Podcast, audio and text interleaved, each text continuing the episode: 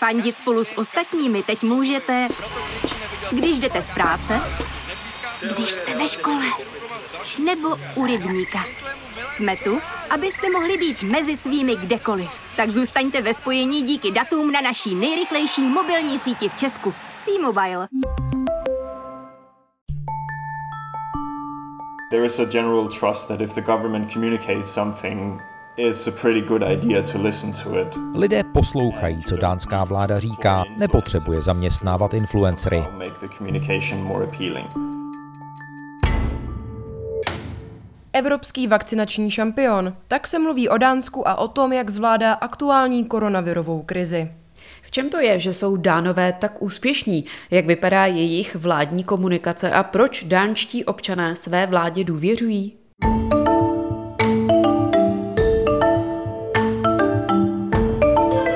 To, co se děje doma, vám řeknou naši kolegové ze Seznam zpráv. S námi se podíváte ven, za hranice. Zdraví vás Jolana Humpálová a Eva Soukeníková. Probereme s vámi podle nás to nejzajímavější z aktuálního světového dění. Začíná podcast Checkpoint.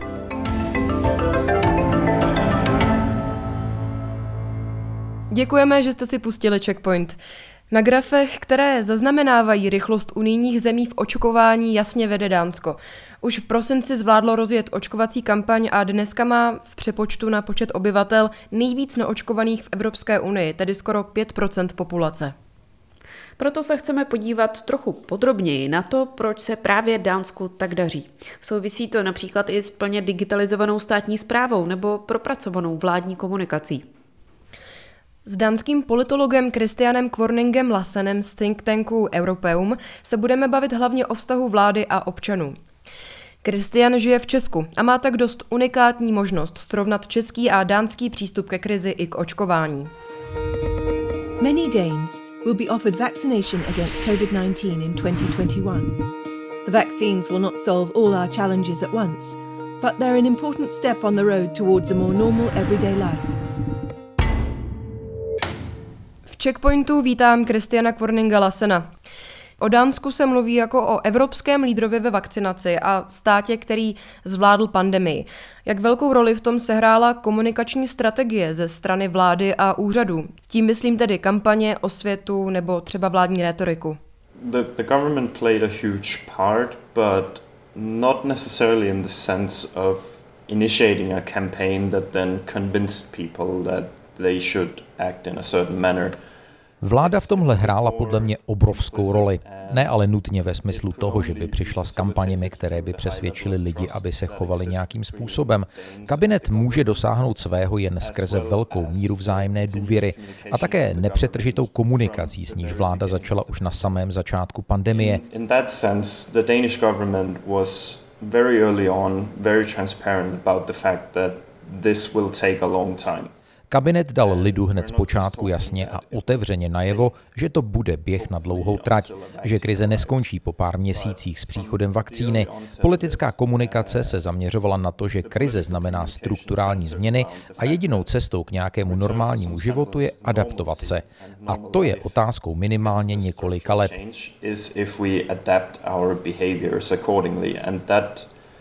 is not just a question of months, it's a question of years, or perhaps even permanently uh, for the foreseeable future. Nešlo jen o vládní opatření ve smyslu lockdownu a zákazů. Přizpůsobit se museli i dánové samotní. V Dánsku si třeba nedáváme na pozdrav polipky na tvář, místo toho se objímáme. To s pandemí zmizelo a je to na nic. I naše premiérka už uvedla, že jí chybí objímání lidí. Ale tak to prostě je. Musíme se tomu přizpůsobit a do budoucna to nebude jiné. will have to happen for the foreseeable future. V poslední době se dánská vláda zaměřila ve svých kampaních zejména na seniory, ohroženou skupinu. Šlo o kampaně týkající se očkování. Myslíte si, že i díky nim se Dánsku ve vakcinaci tak daří? In terms of vaccination, it's it's been relatively easy um, to Co se týče očkování, získat podporu seniorů bylo celkem jednoduché. Zhruba 80% dánské populace už uvedlo, že vakcínu chce, takže žádná veřejná komunikace nebo kampaň není postavená na tom, že se vláda snaží někoho přesvědčit, že je dobrý nápad nechat se očkovat. Točí se spíš kolem toho, jak to udělat efektivně. In the case of seniors, that v případě seniorů je to trochu výzva. Abyste mohla získat vakcínu, musíte se zaregistrovat ve chvíli, kdy přijde na řadu vaše skupina. Přednost mají lidé nad 80 let. Mimochodem, to, kdo a kdy přijde na řadu, je už předem daná věc. Existují tabulky, kde je to vymezené podle věku a zdravotního stavu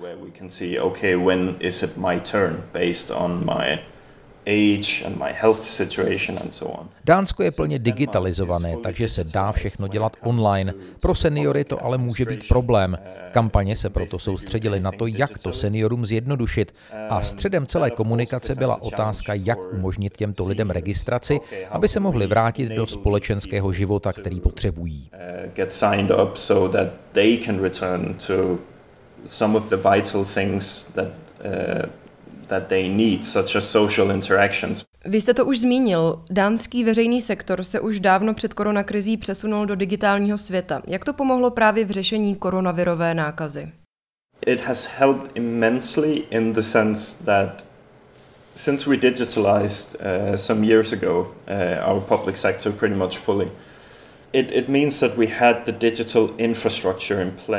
Pomohlo to nesmírně. Díky tomu, že dánský veřejný sektor je víceméně plně digitalizovaný, existuje za každou iniciativou v době pandemie digitální infrastruktura. Abych uvedl příklad. Skoro 6 milionové Dánsko teď v průměru testuje 100 tisíc lidí denně. V době, kdy se víc testovalo kvůli vyššímu počtu nakažených, to bylo i 150 tisíc lidí za den. Možné to bylo jen díky té digitální infrastruktuře struktuře. Simply ticks into your uh, digital health platform, which every single citizen has. And there you find basically your medical journals, your test results and so on and so forth. Výsledek testu se vám ukáže na zdravotní digitální platformě. Tu má každý dán a obsahuje zdravotní historii, výsledky testu a tak dále. Kdyby zdravotníci v Dánsku museli jednotlivě volat nebo psát zprávy s výsledky, bylo by to obecně mnohem složitější. So-called digital literacy of the population has been improved over the years. Samozřejmě pomáhá i fakt, že se v posledních letech o dost zvýšila digitální gramotnost populace. Lidé si online dělají daně, komunikují s úřady, s lékaři. Další věc je, že na vylepšení digitálních platform jsme měli dobrých pár let. Ten produkt, který máme nyní k dispozici, samozřejmě takhle na začátku digitalizace nevypadal. Je mnohem víc uživatelsky vstřícný a to právě i v ohledu na seniory, kteří s novými technologiemi tolik neumí. Uh, well versed in, in using technology in general. So Samozřejmě, pokud potřebujete, pořád můžete jít za nějakým člověkem osobně na úřad, ale všechno se dá řešit online. A využívá toho víc a víc lidí. Index OECD, který sleduje digitalizaci veřejné zprávy, hodnotí Dánsko jako čtvrté nejlepší na světě. Tak tomu ale ještě před pár lety nebylo. Denmark is currently fourth uh, on the global rankings. Teď se dá celkem bezpečně říct, že Dánsko koronakrizi zvládá a Česká republika na tom tak dobře není. Vy tu žijete, prošel jste tedy i tou českou podobou pandemie. V čem je podle vás problém? I, I don't think there's just one problem when, when it comes to, uh, to the Czech pandemic uh, response. But on the other hand, I also don't think Denmark is a unicorn. Nemyslím si, že za to v případě české reakce na pandemii může jen jeden konkrétní problém, stejně jako si nemyslím, že je Dánsko nějaký jednorožec. Nejsme speciální, nepřišli jsme na něco, na co ostatní přijít nemohou. V podstatě se od sebe jako národy tolik nelišíme. Jiný je náš přístup k vládě a ke společnosti. A do určité míry je to pochopitelné, protože máme zcela odlišnou historickou zkušenost. The biggest difference, I, I think, is the level of trust Největší rozdíl je podle mě v té míře důvěry. To je něco, co je potřeba si zasloužit. To je možná i případ Dánska, kde se důvěra budovala po generace. Ale já jako Dán musím říct, že jsem bral důvěru ve vládu jako automatickou věc. Tedy do doby, než jsem se přestěhoval sem a žil tu nějakou dobu. Viděl jsem ten rozdíl mezi kulturou, která je na důvěře postavená, a jejím opakem. That I started noticing the subtle differences between having a trust-based culture versus a culture where trust hasn't been earned, it hasn't been built up. V Dánsku důvěra funguje recipročně. Věříme, že naše vláda chce dělat to, co je dobré pro lidi. A vláda naopak věří, že když nám předá nějaká doporučení a nařízení, budeme je následovat. Nestane se, že by se nějaká větší část lidí zvedla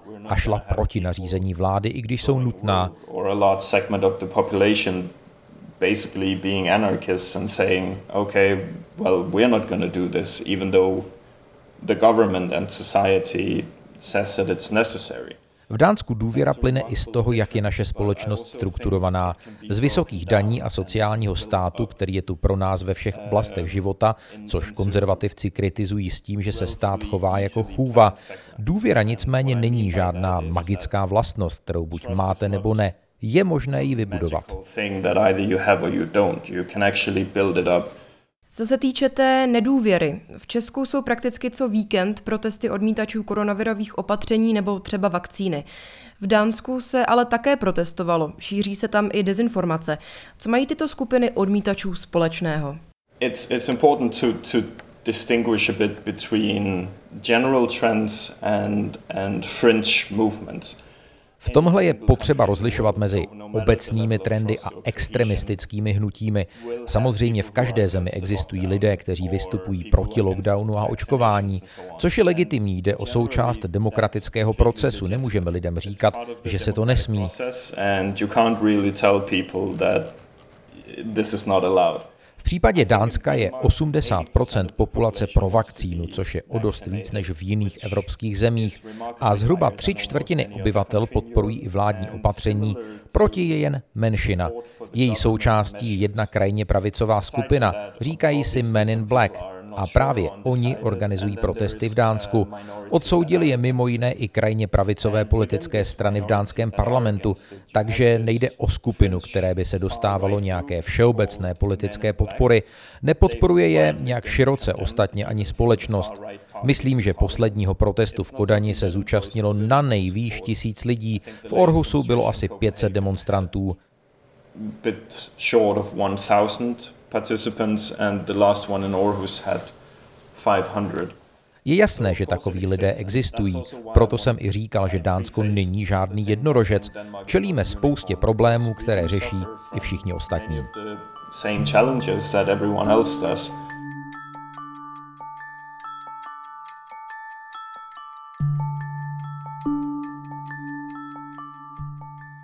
Pokud se moc nevyznáte v tom každodenním dění ohledně koronavirové pandemie, naše zahraniční redakce Seznam zpráv pro vás každý den připravuje průběžnou online reportáž. Tam najdete naprosto přehledně všechny aktuality, informace o nových restrikcích nebo třeba různé související zajímavosti. V první části rozhovoru s Kristiánem Kvorningem Lasenem jste slyšeli o digitalizovaném Dánsku nebo o důvěře, kterou dánská vláda má. V druhé části se Jola bude ptát na to, kdo je vlastní cílová skupina očkovací kampaně a jestli v té dánské mají také prostor třeba influenceři.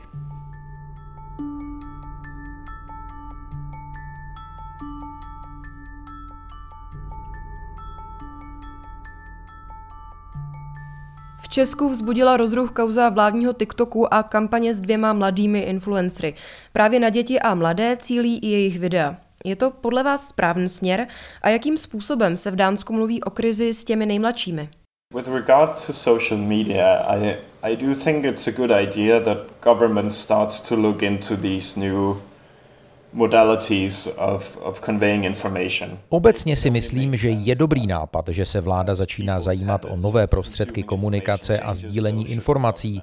Dává naprostý smysl, že pokud lidé mění své zvyky v tom, jak přijímají informace, měla by na to reagovat i vláda, a to obzvlášť během pandemie.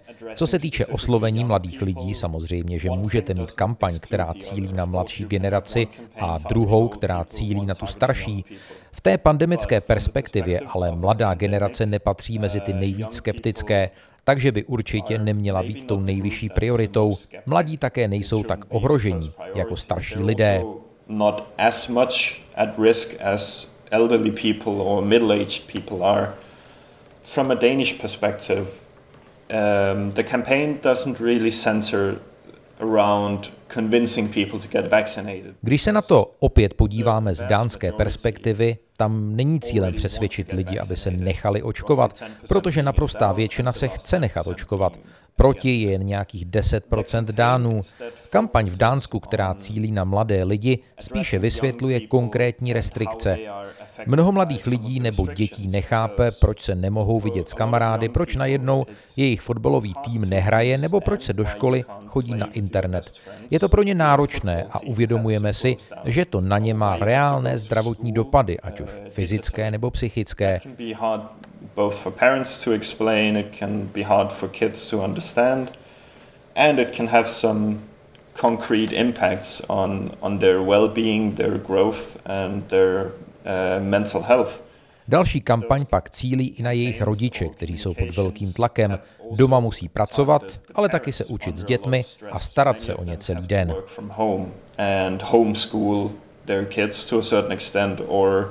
At the very least take care of their kids from the moment they wake up until they go to bed. Angažují se influencři v Dánsku ve vládních aktivitách spojených s pandemí a je tam vůbec obvyklé, aby vláda spolupracovala s, řekněme, online celebritami? No, not really. It's maybe a symptom of the fact that there is a high trust in government, so they don't need to pay some influencer to somehow ne, vůbec ne. Možná je to znovu i tím, že vláda má v Dánsku velkou důvěru. Nemusí si platit influencery, aby komunikaci udělala lépe stravitelnou nebo přitažlivou.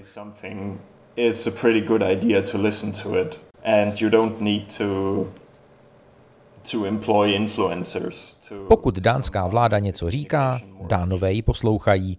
Z dvouhodinového videa na YouTube se nedozvíte víc. Není tedy třeba využívat influencery, to ale neznamená, že to nemůže fungovat. Nemám k tomu žádná data. Pokud je to úspěšné, proč ne? If it works, then, then why not? Uh, but it's not something used in Denmark. Jakou roli sehrála v dosavadním zvládnutí koronavirové nákazy dánská premiérka Mette Frederiksenová? Už od počátku pandemie si média všímají toho, že si státy s ženami v čele vedou lépe. Úplně typickým příkladem jsou Nový Zéland nebo právě Dánsko. Yeah, definitely. I mean, we've given her the nickname Mother Mette, which Určitě. Máme pro ní přezdívku Máma Mete, která odkazuje trochu k Muti Merkel. Občas je to v zahraničních médiích, zvláště v těch konzervativních, bráno pejorativně. My to tak ale nevnímáme. Premiérka je velmi efektivní. Od začátku je to pro nás největší výzva od druhé světové války a musíme tomu čelit společně, protože jako jednotlivci bychom to nezvládli we need to stand together in order to get through this. If we don't stand together, we're all gonna fall Komunikace Mete Fredriksonové byla tak nějak milejší a vstřícnější a ličtější, než tomu bylo u jejich mužských kolegů. Ona se k nám chová jako k sobě rovným. Zatím se ani nenechala očkovat, protože není ve věkové skupině, která má prioritu. Kvůli restrikcím zrušila vlastní svatbu a to na lidi hodně zapůsobilo.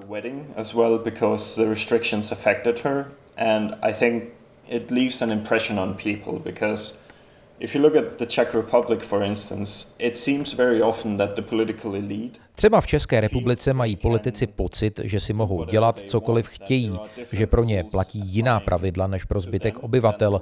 To ničí důvěru v politiky i vládu. Completely erodes the trust in the politicians, it erodes the trust in the government and it disenfranchises people. V Dánsku je ve společnosti hodně solidarity, porozumění a empatie. Přesto to nedávám do souvislosti jen s tím, že v čele vlády stojí žena. Fredriksenová je především neuvěřitelně silná politička, které záleží na lidech. Samozřejmě to, že je žena, ovlivňuje vládu a její reakci v době pandemie především na úrovni spolupráce. To se zdá jako účinný recept na krizi.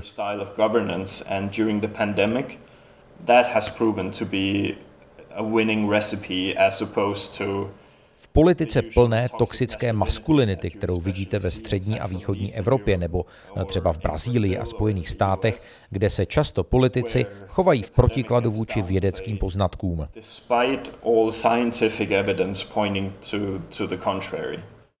Mluvíme tu celou dobu prakticky jen o dánských úspěších. A vy jste sám řekl, že ani Dánsko není dokonalé. Co se vládě v reakci na pandemii nepovedlo? Yeah, definitely. There, there are a few things. Um, first of all, like every other country, we got affected by the vaccination shortages due to the AstraZeneca situation and Pfizer needing to expand its factory. Stejně jako na všechny ostatní země, i na Dánsko dopadly problémy s dodávkami vakcín kvůli sporům s firmou AstraZeneca. V Dánsku to ale zmírnil fakt, že jsme nakoupili dostatek vakcín a máme jasný plán naočkovat všechny. V dlouhodobém měřítku jsme na tom dobře. V tom krátkodobém nás to samozřejmě ovlivňuje. Přestože je to velká výzva, měli bychom se, myslím, soustředit na ten dlouhodobý pohled. Víme, že vakcíny skrze program EU přijdou a byl by vlastně zázrak, kdyby v tom celém procesu nenastal žádný problém. To bylo v Dánsku přijato vlastně s klidem. Víme, že jsme na začátku, ale že zvládneme naočkovat všechny. Another challenge that arose for us was when Denmark started having a mutation develop Další velkou výzvou byla pro Dánsko mutace viru mezi norky. V Dánsku je 400 let stará tradice norčích farem. Když se začala šířit mutace viru mezi norky, Dánsko muselo chovy vybít a to způsobilo velké problémy. Mezi politiky se tak otevřela diskuze.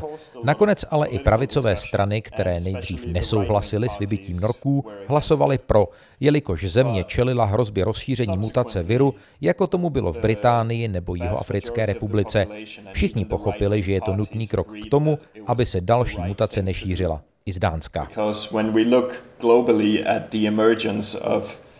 several mutations such as the South African, the Brazilian, the Japanese, the British, everybody understands that it was the right thing to stop the spread of yet another mutation from Denmark. Hostem dnešního checkpointu byl Christian Kvorning Klassen, dánský politolog a zástupce ředitele Institutu pro evropskou politiku Europeum. Krize veřejného zdraví rozhodně není soutěž, ačkoliv jí tak mají někteří politici nebo média tendenci podávat. Jisté nicméně je, že Dánsko situaci zvládá opravdu nadprůměrně a my už dávno nejsme best in covid a let čemu bychom se od Dánů mohli přiučit.